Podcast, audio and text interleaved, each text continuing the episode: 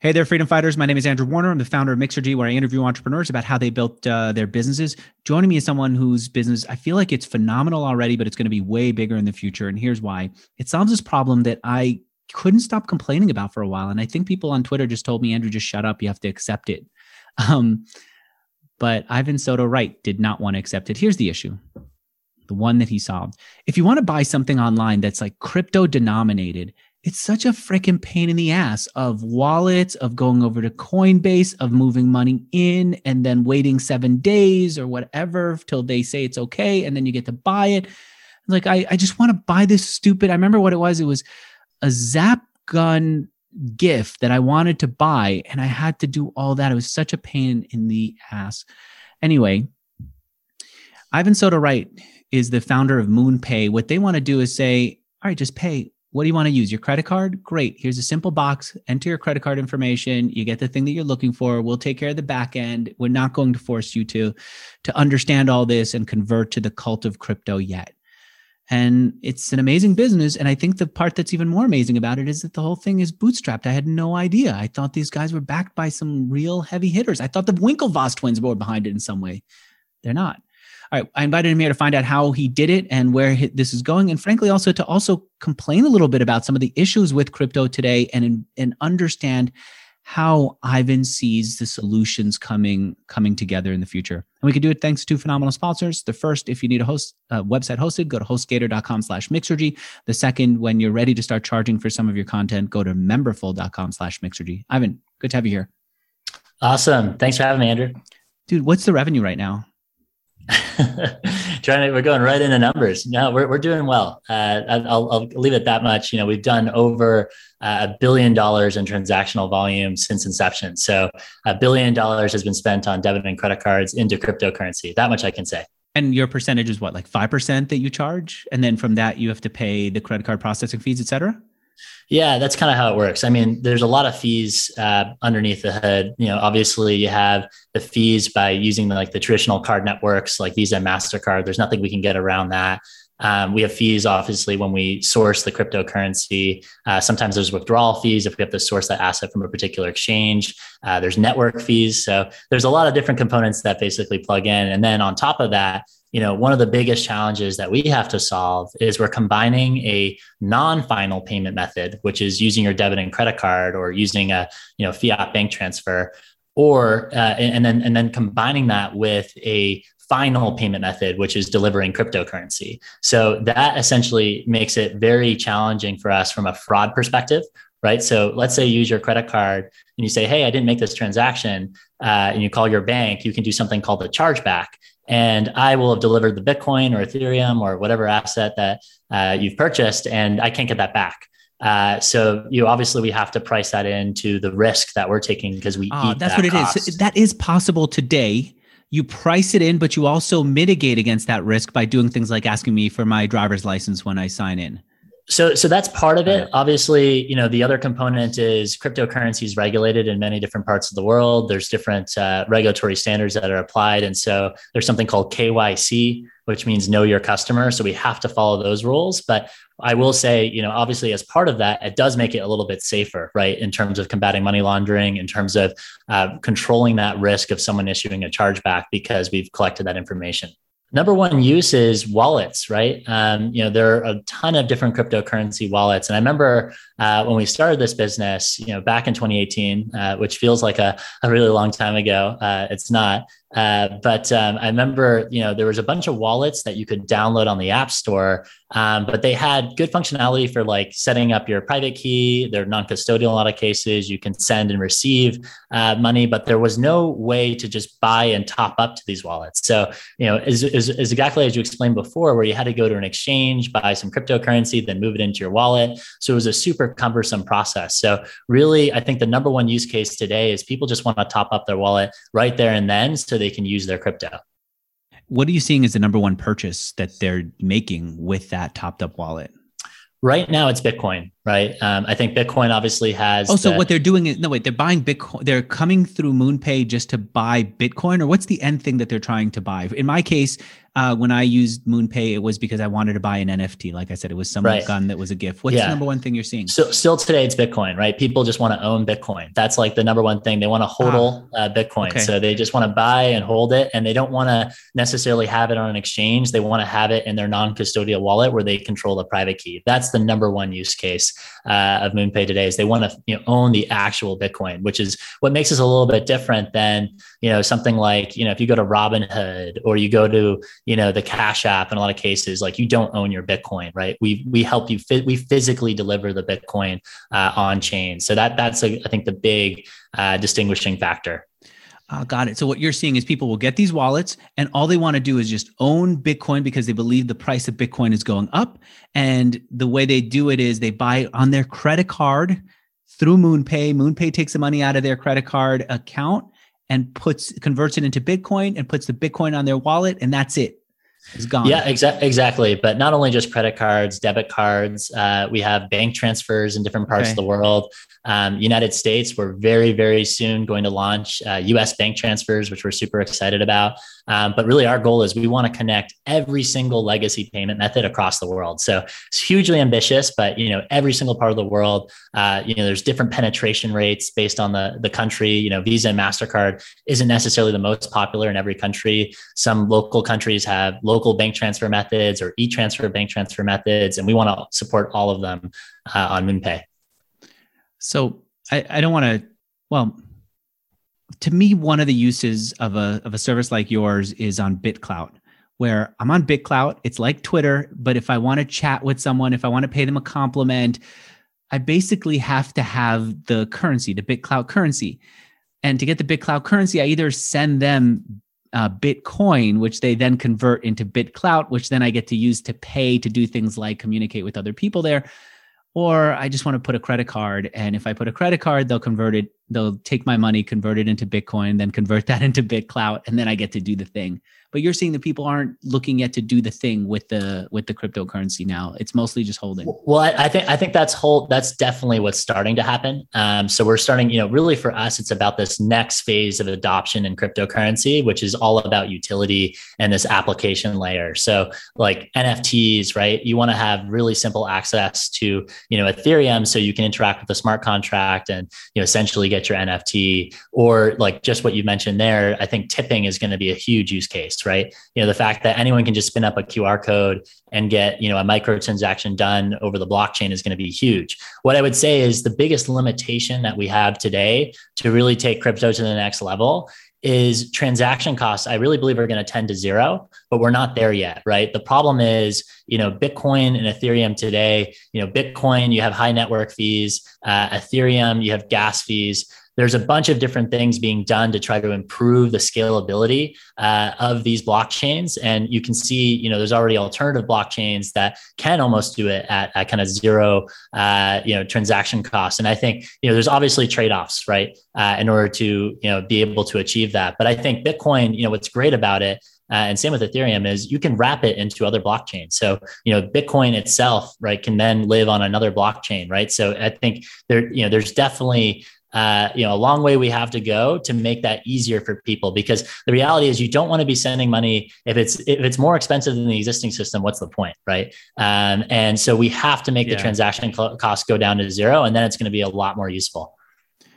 So you imagine a world where I might have a membership portion of Mixergy where I charge and want crypto. I might want just Bitcoin Yep. And you will just bring up that payment uh, uh, that payment box, and people can pay with whatever they have or whatever you accept in their part of the world. So if they're in a part of the world where you accept debit cards, they could pay with the debit card, take US dollars out. I end up with Bitcoin in my account. If they're in a part of the world where they could take money out of their bank account using ACH, you'll do that, convert it into Bitcoin, and send that over to me. And that's where you imagine that's what MoonPay's goal is.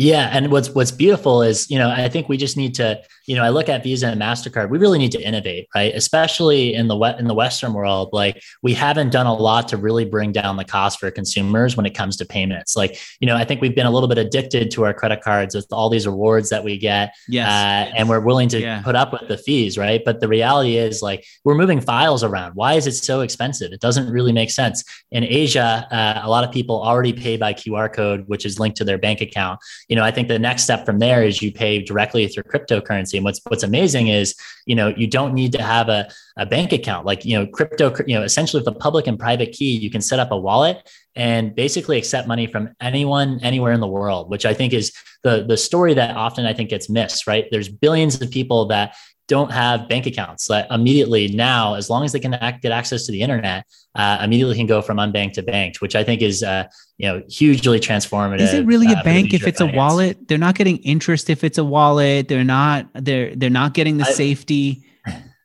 No FDIC I, insurance. I, would argue. I'd argue it's the next generation bank account for sure. Um, you know, a bank account that you can control, and you know, you can still get interest. Right? There's going to be all these applications built on top of your cryptocurrency wallet that are going to be just like a bank, uh, if not better. Right? But we're still early days. Right? So I'm not saying uh, is it going to be know, easier you know, to create a bank account, account tomorrow. The part that frustrates me is maybe I'm impatient, but it feels it like it, it feels impa- I'm impatient. Here's why: because it feels like this this technology's been out there for a decade now, right? Bitcoin's about a decade old.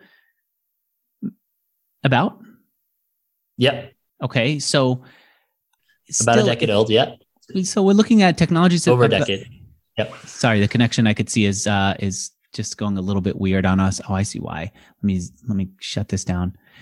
So it's it's just it's still full of delays in sending and receiving money. It's still full of fees. It's still just so clunky and it's it's just frustrating isn't it? As somebody who's in space? yeah i mean i think it go it comes down to solving the yeah, 100%. I mean, it comes down to solving that problem that I mentioned earlier, right? It's just got to be fast and it's got to basically the transaction costs have to come down, right? Um, but I'm, I'm very confident we're going to get there. Uh, and the thing is, it's not like your, your debit and credit card or your bank account are going to disappear. You know, the analogy that I use um, that I think, you know, it makes it makes it come to life a little bit more is think about telecoms, right? Uh, right now we're on this Zoom meeting. Uh, we're using voice over the internet protocol, right? So we're using the internet technology, which dramatically reduced the cost for. You remember how, how expensive long distance phone calls was? You know that that you know, and that what's interesting is like your phone number hasn't disappeared. Your phone, you know, AT and T and all the you know existing networks haven't disappeared. It's taking a long time, but over time we opt into the system that is more efficient. And I think the same thing is going to happen with cryptocurrency. But right now, you know, it's not more efficient, right? So that's why we're seeing uh, all this friction. But I'm confident we're going to get there. It's just going to take, you know, I'm, I'm, I'm thinking, you know, five ten years until we really start to see kind of more, but, but it's starting to pick up, you know, that's the good news. And I think it's also becoming culturally, culturally relevant in a way that it wasn't in the past. I think mm-hmm. NFTs are a big part of that as well, which is really exciting. So you imagine five ten years from now, if I want to send you money, it's not going to cost, the fee is going to be minor, insignificant much right. less than credit cards. It'll happen instantly. I'm not going to have to wait. Yep. And it could be directly in your wallet. You don't have to put it in a bank account and and you can hold me to that. That's what that's the future I'm trying to build. and and then if you want to buy Mixergy Premium with that wallet, you can take out just the right amount through MoonPay, and MoonPay will send it to Andrew, and that's that's the world that you see. And if you want to uh, start earning interest on it, there'll be ways to do it there too. And that's the exactly. world that you envision. That's the world that you're going to become a part of. And i i, I agree with you. It's got to go there. It's just so frustrating that it's not there considering how many smart people are on it and how how directly connected it is to finance. You imagine the things that are far away from finance where there isn't a financial incentive to improve. Well fine. You can imagine that they could be stuck and go and or just slow with their progress. With cryptocurrency with with money i would have thought it would be faster it takes time, and and you know you have uh, you know also you know regulation hasn't necessarily been making it easier, right? There isn't clarity on regulation in many different parts of the world. Um, you had a lot of mainstream media, you know, really putting a lot of negative spin and news around cryptocurrencies and money laundering. Although you know if you look at the raw numbers, like under one percent uh, of transactions are illicit, and the reality is like if you're trying to launder money, you know, launder money through crypto, you're an idiot in my opinion because uh, there's uh, digital breadcrumbs that can be be traced. So it actually is way safer. So a lot of it has been having to combat kind of a, a, negative media portrayal. You know, when I started, you know, people thought I was crazy. Like, you know, what you're doing this Bitcoin crypto stuff. Like, what are you doing? Like, you know, I came from a, I guess, more buttoned up career in my past. I, I used to do portfolio construction for big pension funds, insurance companies, you know, moving billions of dollars around and, and making uh, very interesting strategic asset allocation decisions and, you know, hedging out risks. And then, you know, moving into crypto, people like, what are you doing? Like, you're throwing away, like, you could have done well there. Like, what, what are you thinking? Uh, and so, you know, and, and I remember when I first started, you know, even to become a merchant to accept debit and credit cards into crypto, I had a spreadsheet. And uh, I literally remember calling all of these acquirers, right? And these acquirers ultimately the ones that approve merchants to basically be on Visa and MasterCard. I had something like 80 rejections. Like I literally was calling up every single day. Uh, I had a client that wanted to work with us. It was Bitcoin.com, a huge client and it was just impossible to get you know a first relationship up and running. Eventually we got one yes and that one yes was our saving grace to basically turn on the business. And you know the reality is we had to turn it on first in europe because in the united states it was just extremely hard. Like even getting bank accounts uh, for crypto i mean now it's getting a little bit better but even getting you know getting bank accounts related to cryptocurrency i mean you would get shut down uh, in a lot of cases. Banks just didn't want to take on the risk. They didn't understand it. It was too complex uh, but my that was kind of the reason why I saw this as such a huge opportunity because I felt that in the long term, banks would change their tune, and that's exactly what you're seeing now. Uh, something that was con- kind of considered uh, sketchy or you know I'd say like red or amber on kind of like the traffic light uh, is now turning green. You know I think more and more uh, you know banks and financial institutions are waking up and realizing shit this is the future of finance. Uh, we need to you know either innovate or die, right? Um, and so you know I think that's uh, you know it, it's changed quite a bit but you know i think all of these things are you know contributing factors to why it's been a little bit slow. Um, but i'm i'm confident that we're eventually going to get there. I'm too and moonpay is so well positioned for it. You started to mention your background. Let's understand how you uh, you ended up here. You were doing what for pensions? And why did you why were you doing it for what looks like three years yeah, so so kind of crazy story there. Like if I if you asked me when I grew up and said, "Oh, I was going to work in pensions," like that would probably been the last thing I would have ever said. Pensions just sounds boring, right? when you say the word pensions, I don't know. There's just like just some like in your mind, you probably just don't think it, it's definitely not like a sexy part of finance.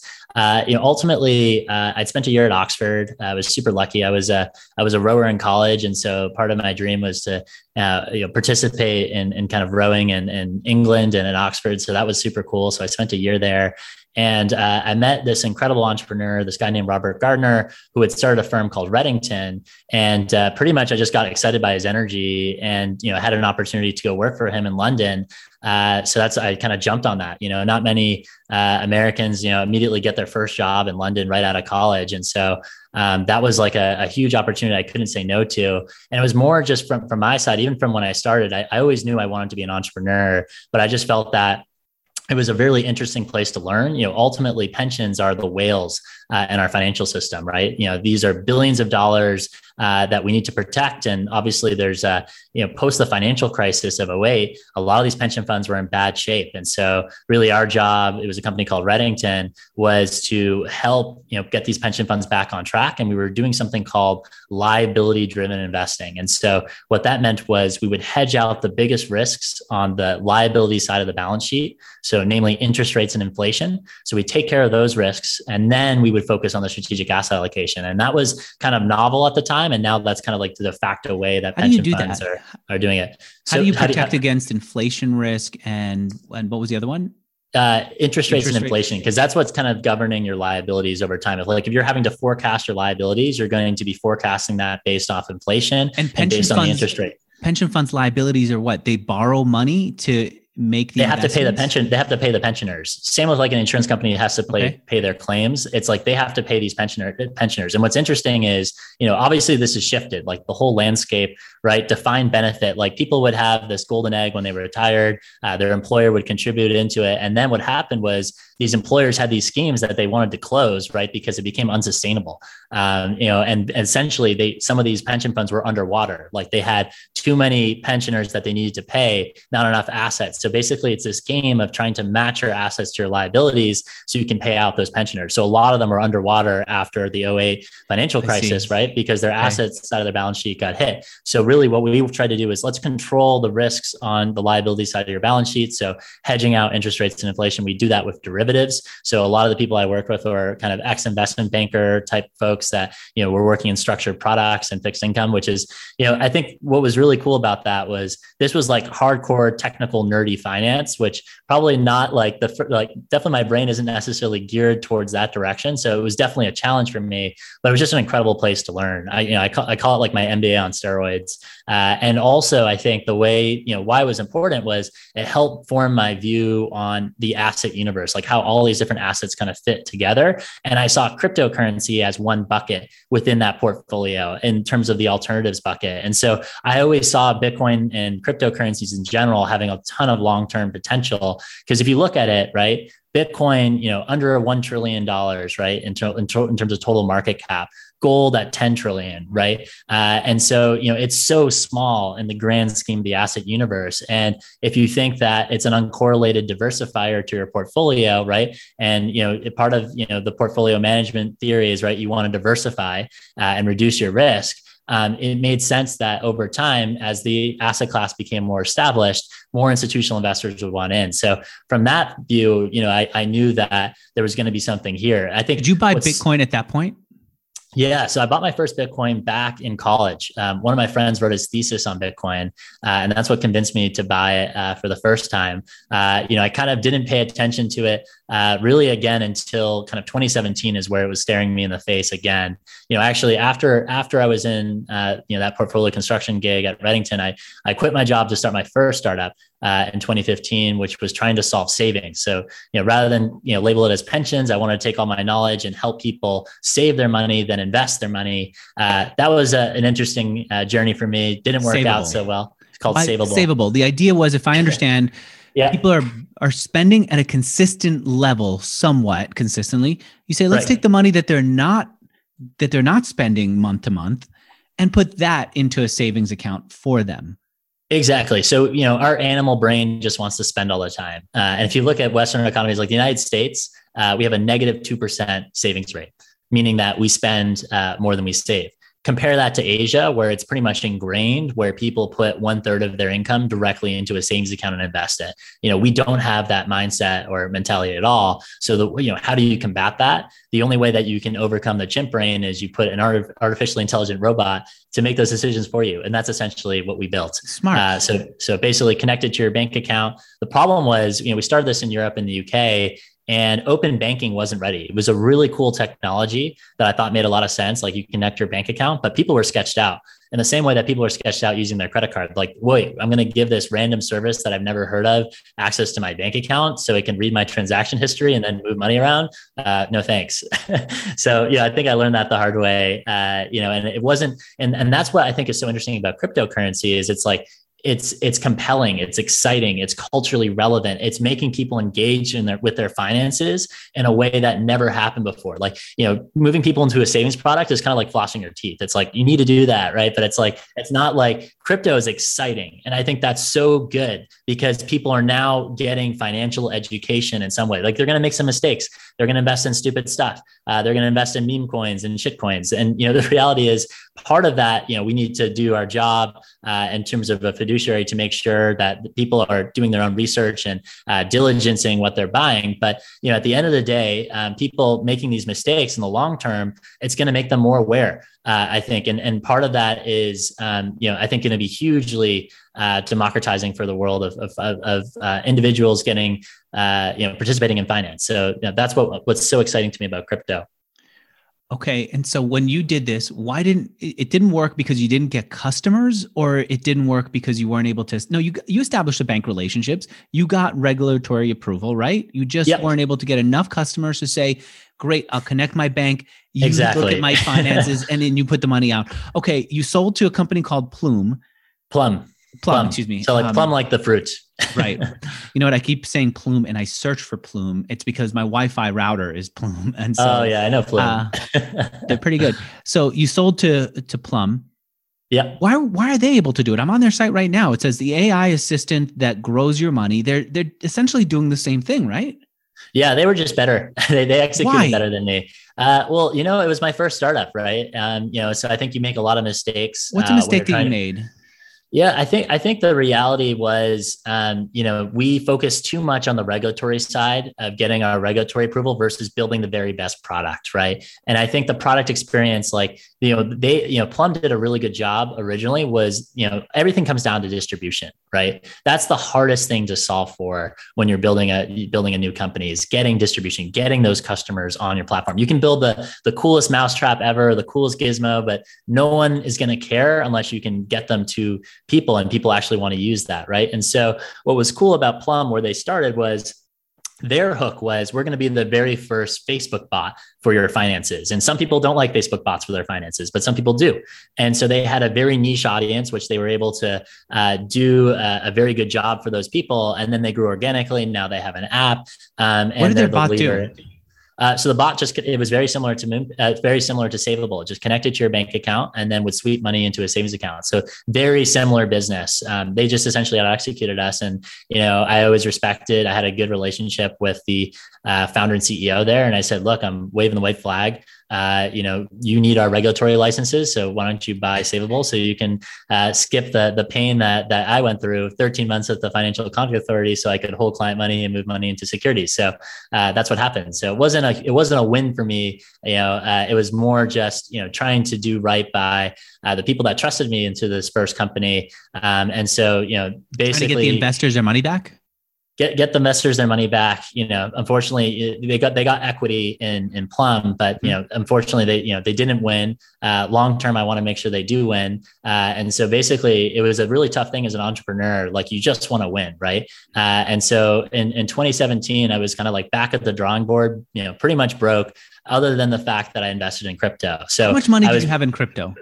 I didn't have a ton. You know, I had, you know, okay. I had probably, you know, a couple hundred thousand dollars tops, okay. right? Uh, Enough you know, to not, live and not sweat. Where am I going to? Do I have to get a job right away? Am I going to be yeah, on the street? It, exactly. You know, and and and for me, it was, um, yeah, I think I think that was just like super uh, yeah, I, I guess it, it was kind of like what what's working well in my life right now, and it, it, turns out to be crypto. So maybe I should focus my energy there. And then that's where I started to really research and kind of look at, you know, what did the ecosystem look like? You know, where could you buy Bitcoin and cryptocurrencies? Coinbase was the leader uh, at the time, and I just thought, you know, first it was actually I almost made the same mistake as my first startup. I actually was starting to build a wallet and then I realized that I was going to have the same problem of acquiring customers. And uh, what ended up happening was someone decided to share the wallet that we built uh, with the owner of Bitcoin.com. Uh, he shoots Roger Ver. Roger Ver shoots yeah. me an email, says, "Hey, Ivan, heard about uh, you know what you've built here. Uh, would love to see if there's a way to work together." And that essentially turned into me flying out to Tokyo and recognizing that there was this huge opportunity. Um, you know, at the time it cost ten percent, so there was already someone doing something similar to MoonPay. They were charging ten percent on each credit card let, transaction. Let me pause for a second. I'm, at the this is still at the wallet phase that he liked it this is the wallet phase. And then he just my, he liked the why did he like the wallet? It's it seems like there were enough wallets well, out okay. there. Well, so because because what we did was it was actually funny with the wallet. We had had basically connected to we were using Stripe, um, and Stripe at the time, it was against their terms and conditions to enable transactions into cryptocurrency. So you're not allowed to use Stripe, but it was a really slick demo. So the demo was like Face ID into Bitcoin, and no one had ever done that before uh, inside of a wallet. So that from PayPal. I mean, sorry, not PayPal. From um, Apple Pay using yep. Face ID to confirm it, taking yeah. money out of the credit card account, converting it into Bitcoin, and putting it into the MoonPay wallet. And, he, uh, and well, it wasn't the MoonPay wallet at the time, but it was just a wallet that we had okay. built, right? And so that that was it. And that was and how did like, he see that, it? Uh, well, someone I was at a party and uh, someone decided, you know, downloaded our test flight so he could take a look at the demo that we had, and then shared it with him like the following week. And then I got an email.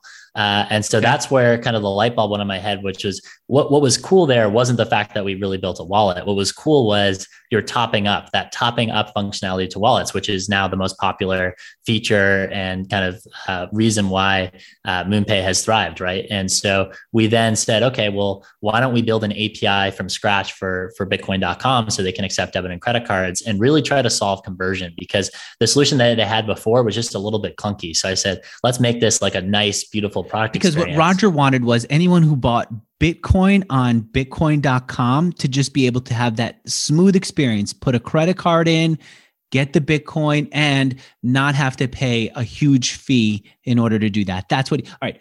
Exactly. So let me take a let me take a pause here and talk about my sponsor. It's HostGator. If, let me ask you this, Ivan. In fact, if you were starting today, let's in fact since you're so far ahead of other people your age, let's go back to when you were in high school, when you were still admiring Richard Branson, when you were still like in the world of going to be simple bootstrap entrepreneur. And Andrew Warner walks into your life and says, Ta-da, I'm giving you a HostGator account. You can host any type of website. We're not going to do heavy coding. We're not going to change cryptocurrency, but you got a site, come up with an idea, kind of like um, what was that called? Junior Achievement used to say, create something from this. What would you create if that happened to you?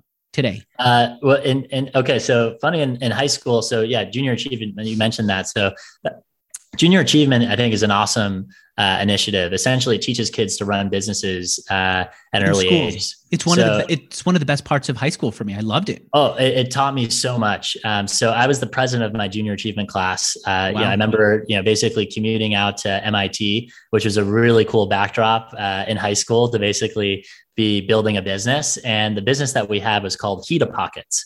And Heat Pockets, the idea was Boston was freezing cold, and uh, especially in the wintertime.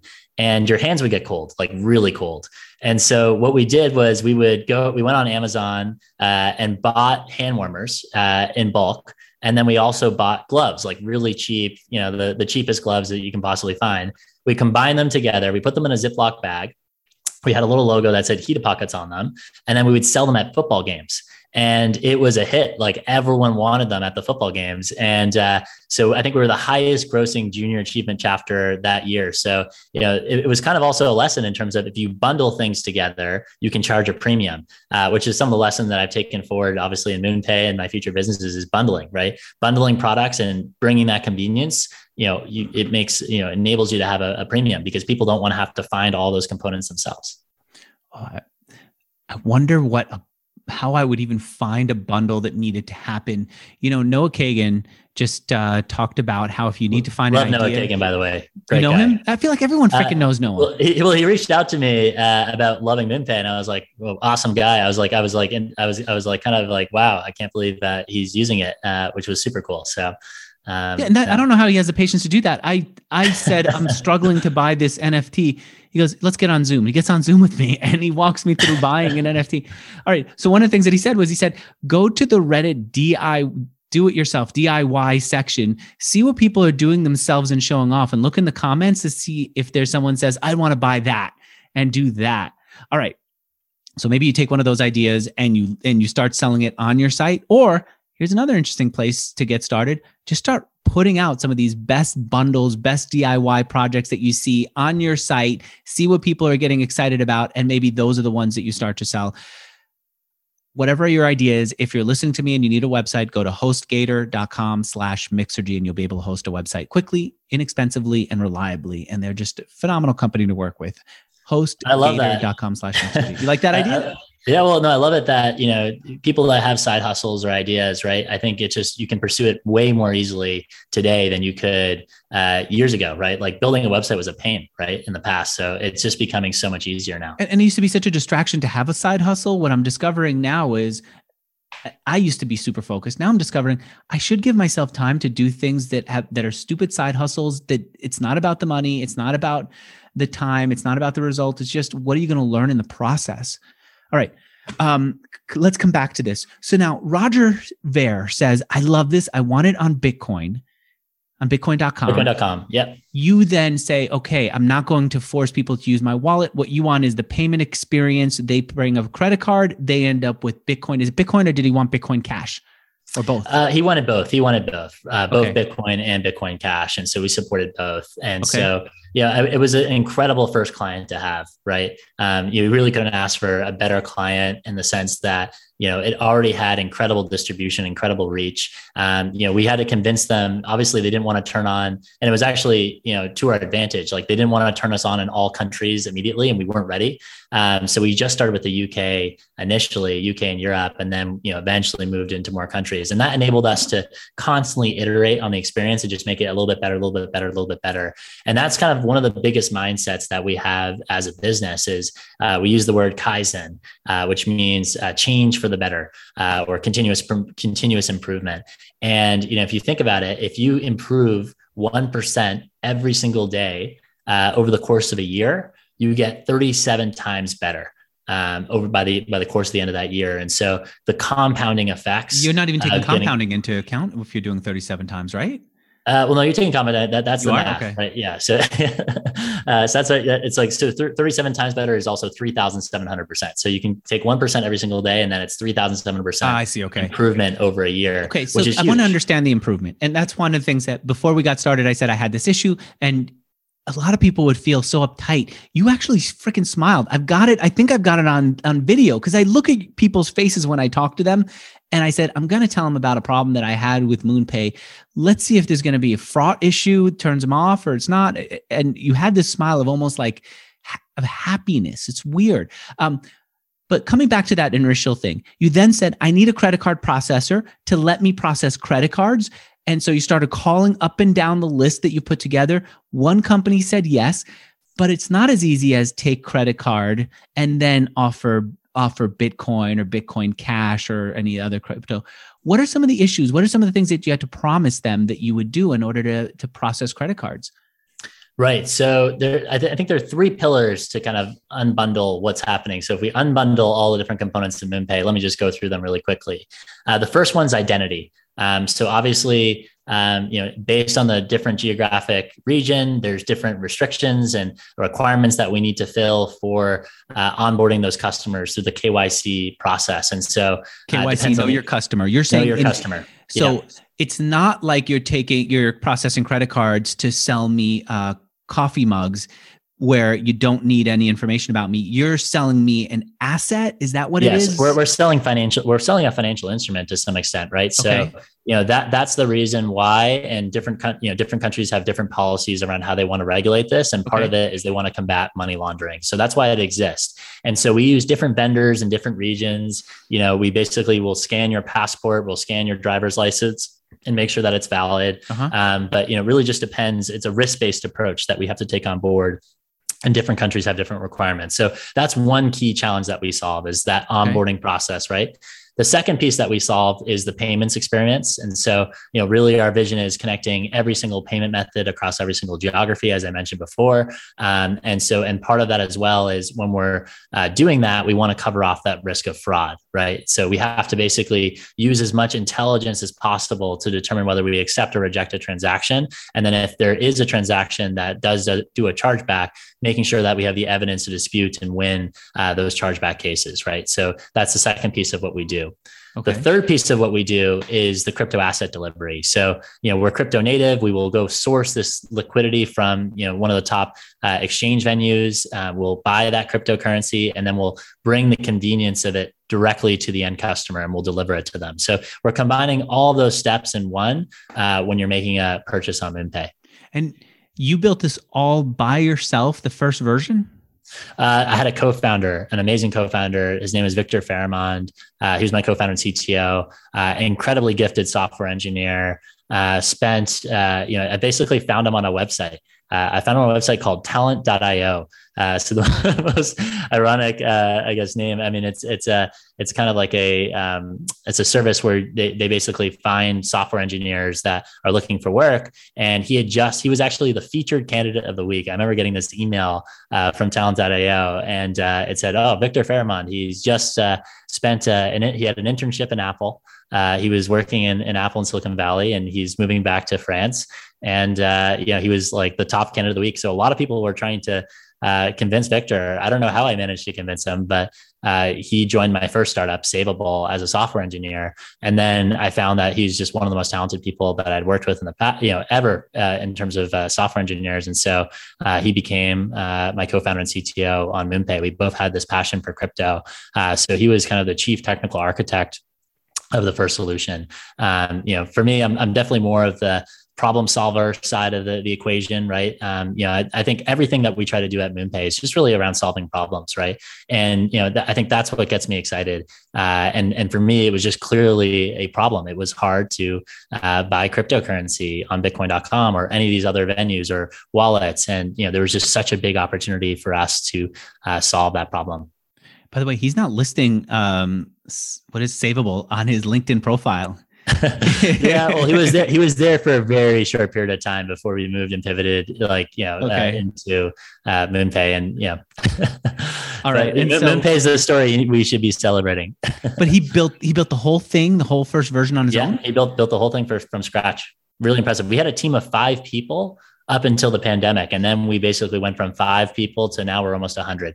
Um, so wow. we grew the team 20 fold. And so this business story has really taken off during the period of the pandemic, uh, which is pretty crazy. Um, you know, and, and at one point, you know, I was staying up, you know, all night, you know, and, and, you know, when you're telling me about those, those issues before, it's because I love hearing from customers. I love hearing the pain points. I love thinking about how we're going to make the, the product experience better. Uh, and the only way you can learn is having that really good feedback loop with uh, customers. So I actually think doing customer support was super humbling. Like I spent hours and hours uh, responding to tickets. Uh, you know, a lot of my team can probably remember uh, I was in there in the front lines uh, responding to tickets. Uh, I wasn't as fast as some of my team now. My, some of my team are absolute wizards if they uh, need to respond quickly. Because obviously, yeah, we're, we're moving. You know, there, there's millions of transactions that have happened on MoonPay. So you know, part of it is a mixture of automation, right? You have to use smart automation to help customers have a good experience, but then obviously the personal touch when things go wrong, right? So, so it's the, a it's a combination of both. The the issue that I had was I I have an account I think where I where I I bought Bitcoin in the past on on MoonPay, but I said I'm going to start from scratch. I want to see how easy it is because I'm about to talk to Ivan. Let's do it a few minutes before the the uh, well, actually before previous meeting earlier today and I was asked for my email address, and you confirm my email address before. So, first of all, it's just a simple payment page. I love the design. You guys nailed the simplicity of the design. My eye doesn't wander, no ADD, fully focused, fully clear, very trustworthy. And I don't know, I don't know why, but I felt trust. So then you ask for my email address. I go, oh man, now my email address first. If I put my email address, you say, go confirm the code that we gave you because we need to confirm the email address. That for some reason takes a while, even though I'm using Gmail. I lost the connection there to you for some reason. Hmm. That code sent back again to me. That was fine. Then I had to put in my address. Thankfully, that was um, already preloaded into my iPad, so I could just hit a button and have a go. But then I thought, all right, now we're looking at a real process here where I have to put a lot of information. Let's see what comes next. And then you asked for the for my driver's license and I don't have it on me because lately I don't need to have any cards with me when I go out. Everyone takes yeah, it's, it's, it's, super liberating not to carry your card, right? So uh, liberating. And I used to have it in Evernote, my my uh, driver's license for situations where I, I needed to send it over. I just didn't have it. And that's where I was stopped. And what you're saying to me is, Andrew, we could save a lot of we could solve a lot of problems. That's one we can't solve because we need to identify you. Am I right? Yes. Uh, so that that's you know unfortunately that's the KYC piece that I mentioned before, right? So in the United States, um, for all customers, they're required to provide um, their identity documents. Um, you know, it, it's it's it's it's tough, right? Because you know we'd love for it to be just like a a, a very simple, easy like e-commerce transaction, right? But you know, just today, the nature of where it is in the United States and, and different parts of the world, um, it's becoming more regulated. Um, so you know, there's there's always that friction between you know trying to optimize for conversion, right? Because obviously, less screens, less fields, less information, uh, you're going to complete the purchase. You know, that's just you know simple math, right? Um, and so you know, between that and also making sure that we're compliant with the local laws and regulation. Okay. And so when you said that you started evolving, Kai, I love the word Kaizen. People used to like study it years ago, back when they loved the Toyota way and when they admired the Japanese way, and then it just disappeared. Like nobody cares about it. What, what, what are the improvements that you made early on and what's the process that you went about to improve? Yeah, I think I think it was just the you know the product experience. Even today, I mean, there's still so much improvements that we need to have out of it, and we have you know we're constantly studying how do we make the user experience even better. Um, you know, I mean, the product has uh, evolved a lot, right? More payment methods, more complexity, um, you know, in terms of being able to cover, uh, you know, different, uh, you know, all these different payment methods, as well as, you know, trying to make it more clear to customers uh, based on certain circumstances. For example, like if you put a large amount in, we'll give you a scam warning, right? So at least you can uh, know, okay, am, am I, you know, have I done everything correctly? You know, doing a little check mark when you put in a wallet address that we recognize. Um, so all these little touches, right? Um, so there are things you don't necessarily even think about, um, and you, that's just born from you know doing a lot of uh, focus groups and speaking to customers, right, and just getting a sense of what would they like to see uh, improve. So we're just constantly just listening to that feedback. You do focus groups. We do focus groups. Yeah, we've emailed we've, we've, emailed customers and said, "Hey, would you be open to a, a short uh, telephone interview?" And we reward those guys uh, one for, for one on place. one, or you're getting uh, so we have we, our product managers will host them, and they will do uh, sessions one on one, do calls, and basically take notes, uh, which is which has been really cool, right? What's um, the process that they go through with it? Uh, what what like in terms of um, asking someone to do it? Is it or? just because it's it's? I was thinking, do I show Ivan my screen? I thought, well, there's something kind of weird about that. I think I could trust Ivan, but am I being stupid for doing it? Um, yeah, we'll never, we'll never ask you. We'll never, will for for the purpose of this call, we will never ask you for personal or sensitive information. So, so how, you, how can you watch? Yeah, no, no, right. Let's be clear. If anyone says I'm for MoonPay and I'm doing some kind, of. yeah, no, exactly. Research, I want everyone here that's listening to know that. Like, do not, yeah. So, yeah, how do you do it? I feel like for for many products, you can say share your screen, even share your iPhone screen, and I will watch you and we'll learn. Can you do that with MoonPay? Can you find well, someone we're, who's we're not, yeah, we're not, we're not doing like screen sharing or anything like that. We're just typically asking, we're just asking questions, just behavioral questions. What do you think about it? What, what, what don't you like? What do you like? Oh, okay. uh, and and so it's more more kind of like qualitative stuff that we're picking up, right? Um, you know, when we're listening to those, like what, why do you use MoonPay, all that stuff, right? So I think that that's been really interesting um, from us to to learn um, and and kind of translate that into a great product experience. Okay. And so before what you discovered was you needed to think about distribution, right? With your previous business. How do you get the most customers? You're about to create a wallet, which would have had a distribution issue. It's a solvable right. issue, but it's it's an issue. You instead said, no, we're now MoonPay. We are going to be kind of like Stripe, the payment system for anything that's crypto. You now have distribution through these sites, right? Is it is that the large part of how you do it? Yeah. So, I mean, I think for us, it's like trying to identify where do people have the intention where they're going to want to acquire cryptocurrency so okay. a good example is OpenSea, right? Uh, people there want to acquire an NFT. They need Ethereum. They don't want to have to go to Coinbase and basically buy their Ethereum, then move it into their wallet, and then interact with the smart contract. They want it right there and then. Uh, so that's one you know area that MoonPay should be, right? Another one is you're going to Bitcoin.com. Bitcoin.com. Obviously, if you search Bitcoin, uh, one of the very first websites that's going to come is come up is Bitcoin.com. The other one's Bitcoin.org, which we also work with. And uh, in both of those scenarios, people that are going there are learning about Bitcoin, but then probably have the intention to purchase. So it makes sense rather than them directing that traffic to an exchange and then creating friction for the customer right there and then they can embed MoonPay and that customer can check out and get Bitcoin right there. So and that's what I see on it, their homepage now. If I'm on Bitcoin.com, there's yep. there's a way for me to buy or sell crypto. That's you powering it. Yes, exactly. Ah, okay. So, um, so, yeah. and then, and then obviously the other big area is all these wallets that I mentioned before. So if you search buy crypto on your phone, right, in the same way that you're thinking about SEO on web, like you search buy crypto on your phone, there's obviously SEO within the app store. And, you know, I think we power five of the top 10 biggest wallets today. Um, so those wallets use MoonPay's infrastructure so they can top up the wallet uh, immediately in, in real time. And so what else? You hired a former uh, CEO of uh, Coinbase, right? The yep. UK guy, the guy who ran their UK operation. So he ran their international operation, uh, okay. mainly focused in UK and Ireland, uh, but he had experience uh, all over all of Coinbase's work internationally. Uh, Zeeshan Feroz, he's an awesome guy. Uh, has a really good payments background, and yeah, I think we both had kind of similar visions for kind of where crypto is going next, and about this kind of utility phase for the crypto economy and how he's important your growth guy. So he's our chief growth officer. Um, you know, he first was an advisor to me, uh, and then we found that we got on really well together, uh, and you know, asked him to come in full time. And he's really helping us grow the business in a sustainable way. Think about all the different opportunities uh, that we have strategically that we want to execute on uh, over this year and over the next couple of years. But you know, we're starting to become, you know, a, a, you know, it, it's definitely going from that kind of baby phase. We kind of almost skipped like the awkward teenager phase, and now all of a sudden, like we're an adult.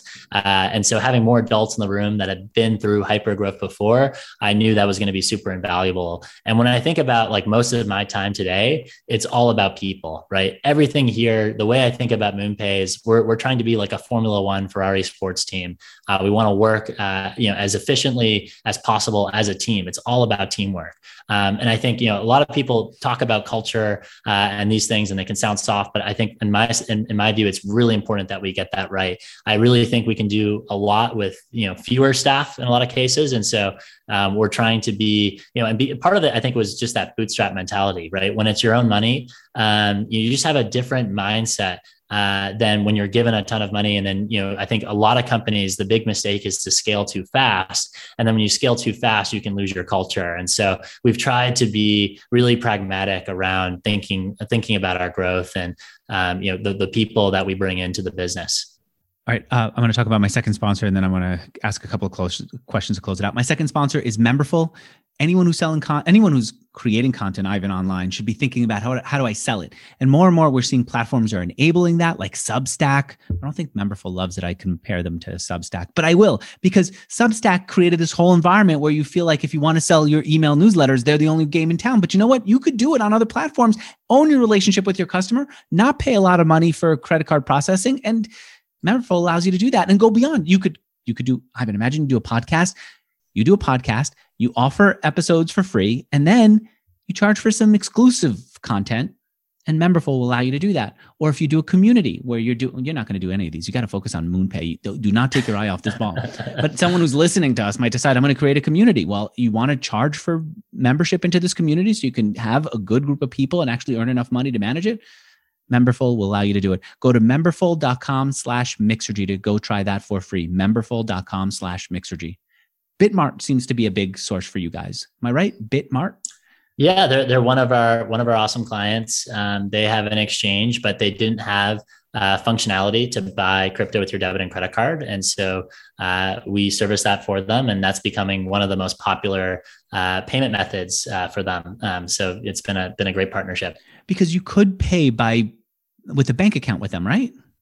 Uh, they actually were, uh, in that case, no. I, I, you know, most of their business was crypto to crypto, um, ah, so okay. that, that's where they started. So they actually didn't really have many fiat rails, and so really we were uh, one of those solutions for them to to you know enable uh, everyday people to be able to interact with it if they don't already have um, crypto. Why is it so hard for you to add ACH? To take it out of my uh, so, bank account. So, would... so, the reality is ACH, um, you know, it, it's it's kind of like a credit card in a lot of ways in terms of a fraud and risk profile. Um, because you can do ACH reversals, and there's all sorts of uh, nasty things that can happen, uh, you know, in terms of uh, ACH reversals. And you know, I've heard of all these horror stories at a bunch of uh, you know businesses that turned on ACH and then were just completely clobbered by fraud. And so we really wanted to make sure that we took our time before we launched that feature um, to make sure that we're doing it a safe way. And then on top of that, you know, we also felt that the existing solutions in the market, a lot of them take like three days. We wanted to offer as close as possible to an instant ACH product. Uh, so same day. Um, so we, you know, because part of the big value proposition, the other reason why I think a lot of people choose to use MoonPay is we're really fast. Like I think 80% of people get their crypto under 30 minutes. Um, and so, you know, that won't be necessarily as replicable with ACH, but we wanted to make sure speed was a important factor in, in when we turn on that that payment method. You know, three days isn't going to cut it. And you're actually buying it in real time for us. Yes. So so what we're what we're doing is we're taking on that risk, right? And so um, you know that was one of the biggest problems when we were scaling the business. Was I remember very very clearly uh, kind of Black Friday, we were seeing huge spikes in transaction volume, and we were running out of cash. We were out of money because essentially we had all these orders and we were out of treasury. And so thankfully I had some friends in crypto that I could call up to, you know, make some short-term uh, loans uh, to help us. Right. And we, we relied on that. So, you know, we were bootstrapped, right. But we did take working capital loans. So that did help us. Um, wait, so wait. We so lucky. then you're saying that first you bought the crypto. Yeah. Then you wait how then you have to wait for the credit card processors to give you the money? Right exactly. So so this is the important thing. So when you when you use your credit card it's not settling in real time. It right. settles T plus three in most cases, right? So it takes three days for that money to clear into our bank account. And then you add bank holidays and you add weekends. Oh, and then wow. you're like, oh God, like you need to now front a lot of cash in real time for the customers. And so, you know, that's one of the the biggest pain points was coming up with that liquidity when we were going through hypergrowth. Uh, and thankfully, we were able to secure um, some help um, to help us, you know, essentially scale that side of the business. And now, what we're trying to do is trying to get an institutional credit line, um, and that was challenging because you know banks weren't lending to crypto companies, right? As soon as you said crypto, although that's starting to change, uh, that and that's what we're really excited about. Hopefully, getting a deal with a major bank done by the end of this year. That's one of our key objectives, um, and that's going to help us obviously uh, in terms of uh, scaling the business and making sure that customers don't have their orders delayed for any reasons. But that that was like the that's the terrifying thing. You know, all these customers DMing me or getting angry, sending me all sorts of scary messages, and you know, just trying to do the best that did. That happen? Uh, it happened it because happen. it took oh, you too it, long oh, to send. Oh, it's happened. I, I'm regularly DMs with people that are upset about not getting their crypto on time. Uh, you know, if you look at Trustpilot and some of the reviews that we get, most of them are around, you know, MoonPay is too expensive or MoonPay is taking way too long. And, you know, I think that's part of the challenges that you deal with in hypergrowth. And for, for us, we're just trying to do it as best as we possibly can. I really care about our customers and making sure that they have a good experience, but we can't be perfect. We can't please everyone, uh, but we can just try to do our best when things go wrong. You know what? True. I do see exactly what you said on Trustpilot. It's those two issues. I was looking to see where else you're getting your traffic. It looks like, according to SEMrush, Gamdom.com is another big user. This is an online, I guess, um, pay. I can't see it because they won't open into the US, but they offer roulette and other games gambling, right? Yeah, th- th- there's some, there's some gaming platforms that reader like basically have the link, but we're not embedded in in those directly. So we do get random like you're looking at traffic, we do get a lot of referral traffic from a lot of these platforms. Um, but yeah, that's not a really a big. Oh, because what they do is they send people out to go get Bitcoin. They get the they get Bitcoin, and then they send the yes, Bitcoin to exactly. Sites. So, Got it. So that, that happens, right? So people say, they say, hey, you should try out MoonPay, and then they link to MoonPay, and then um, you know people go to MoonPay and then buy their cryptocurrency. So kind of similar to like, you know, the analogy is like an ATM, right? Um, people put their debit and credit card in, you know, if they're, I guess, in a, on a gaming site, uh, you know, they're going to a, an, you know, an ATM somewhere, taking their debit and credit card, getting cash, and then going in. And, you know, part of me, it's, it, I can't control uh, what they do with their money, right? Uh, after the fact that when they get it, right, that would be wrong, uh, in my opinion. But uh, you know, we obviously don't want people uh, immediately, you know, taking all their money and you know, throwing it on red or black. You know, that's not what we built the you know, for. What, from what I can see, that site seems to be operating legally, just not in the U.S. But I, I don't know. Right, and and yeah, and outside the U.S., I think gaming and gambling, you know, that that will change. you know, I, I think you know it's starting to change already in the United States and Europe and UK and different parts of the world they do have tight regulation on it. It is a, an activity that that is permissible. Um, but you know, when I think about it, it's actually you know, this can make it a lot safer um, for a lot of these websites. A lot of these websites used to be a black box. You had no idea, you know, there was no KYC, you know, whatsoever. Whereas like with MoonPay, it's actually safer, right? If you think about it, safer for the sites to accept money because then they're not risking people using their sites for money laundering. Exactly. On something exactly. Just so, so as a yeah. way of paying. And, and that's the reality is like that's what's so crazy when crypto gets painted with this brush of you know oh money laundering, money laundering, money laundering. But you know the reality is if you know the on ramp provider, it's our responsibility to combat that money laundering. And we're doing a lot of things that make it a lot safer than traditional e-commerce or traditional experiences that have lived on the web before. Your uh, your Trustpilot rating is actually pretty high. I thought maybe without with that negativity that it would be low. No, it's uh you've got 34 plus 34,000 reviews and it's 4.5 out of 5 stars. Let's close it out with this. What's that that helmet? in the background. Yeah, so the helmet behind me, uh, I don't think your viewers are going to see the video, but uh, behind me is a helmet uh, that is uh, a replica. It's a NASA replica space helmet. Uh, and obviously, MoonPay, uh, you know, we're, we're crazy about space. And uh, the kind of crazy story there, I don't want to give away too much, um, but we're doing something with Buzz Aldrin. Um, and uh, yeah, I had him wear that helmet temporarily. Uh, so the fact that his head was in that helmet uh, to me makes it super special. Um, so yeah, excited to share more of that. Uh, stay tuned. Uh, you know, love for you guys if you're listening to check us out at moonpay.com. I'd love to get your feedback uh, you know, in the spirit of Kaizen, we're, we're continuously trying to improve. So, uh, you know, love, love getting feedback from, from everyone that uh, hears and learns about us. All right. And the reason people go to MoonPay right now is because A, they want to buy cryptocurrency and directly put it in their wallet and control it themselves. Or B, they want to accept cryptocurrency as payment on their site and they want it as easy and smooth a process as possible. All right.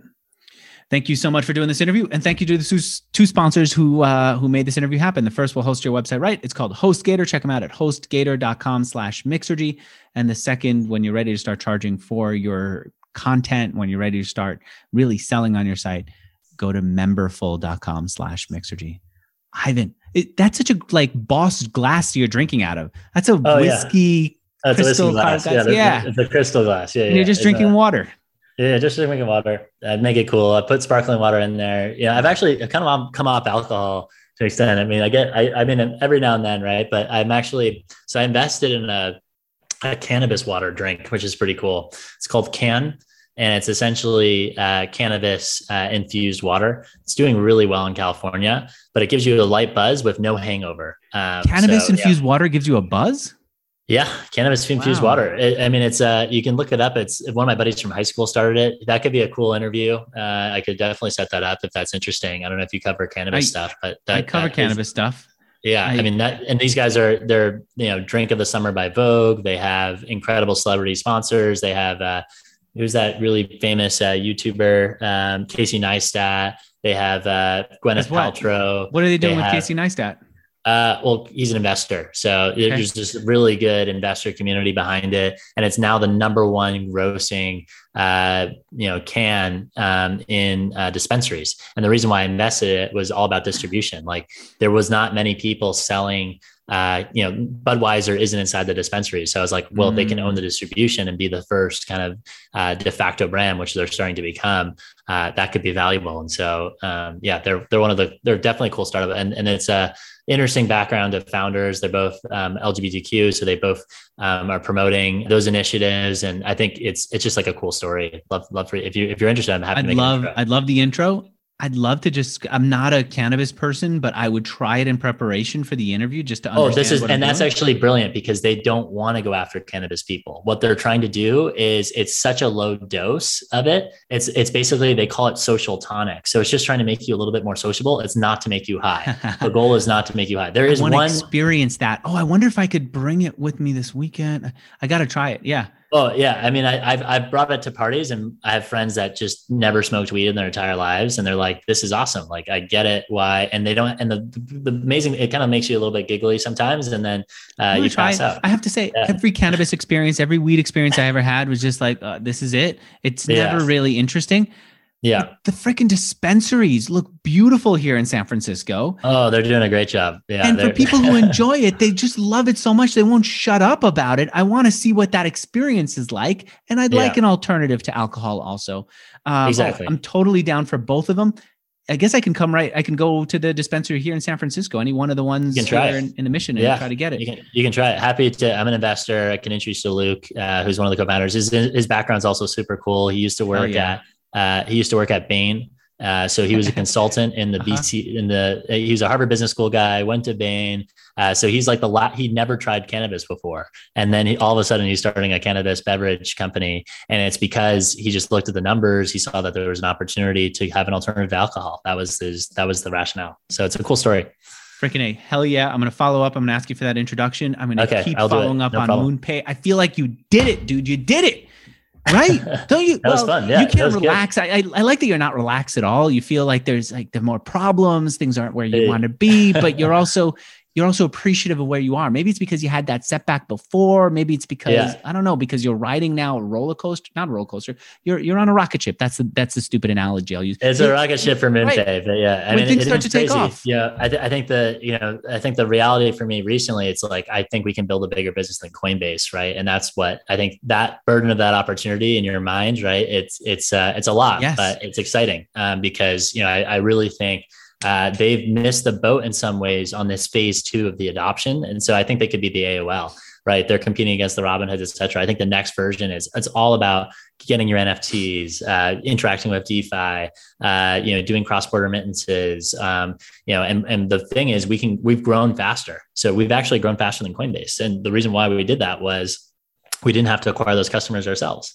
You know, we're inside of all these other places, and you know, we're for we're, we're in a we're in one of the big an app that is bigger than Coinbase Wallet, right? And we're getting all of those customers directly through there. So it's the PayPal analogy is probably the best one because eventually, you know, it's um, the network effect. It's not like there's ten PayPal's. There's going to be one or two, right? And the network uh, effect for you comes from you being on all these platforms. They're not going to have three different Companies. Exactly. It's like it's kind of like the Facebook login. It's like the crypto login, and it'll be the crypto login everywhere. And you'll be able to take. You're not going to want to KYC a million times. that's well. that's what I feel like is the big advantage. That yeah. once I've given you my driver's license, I don't want to give it to another person and then exactly. another person. And you got it. So that that's where the growth hack is going to come in, and that's why we're thinking about raising venture now. Finally, is because what we want to do is kind of like PayPal where it grew unsustainably, where they're giving away free money to everybody. We want to do something similar, and you know, first transactions free, basically.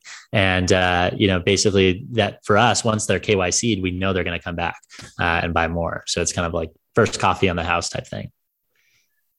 Oh, oh, I see it. I see it. Imagine like Elon Musk says everyone should go buy it, and this is the place where they go buy whatever his next cryptocurrency is, right? like, yeah. Well, we got we, we support Doge now, so we didn't have Doge. I saw Doge on yeah. there. Yeah. Well, so I mean, Doge is a controversial one, but you know, my, my view is, uh, you know, it's not our job to be like the full, you know, part of it is if it's, if it's listed by Coinbase, then we should probably support it is kind of our mindset or it's listed, it's done, it's basically past the muster of the top exchanges. And I think Coinbase's opinion now is do your own research if you want to buy Dogecoin. Is it, is it going to be the the buy and hold place where MoonPay is going to help people buy it to hold it, or is it going to facilitate transactions? It feels like to me facilitating transactions is is the big win. Yeah, well, it's going to be both. We're going to have a wallet play uh, at some point where it's kind of like similar to like PayPal, where you have a balance and then mm-hmm. you can move it anywhere. You'll have a balance, right? Because you know the friction point is you might not want to transact right there and then. You might want to transact later, and so that's why we got electronic money licenses, so we can do that. So we're we're going to be regulated to hold fiat balances. So there's there's lots coming. We're we're just at the beginning. Uh, wow, you know, the, the, yeah. So lots to you know. I'd love to catch up in a year's time and uh, you know do this again. I'm down. I'd love it. All right.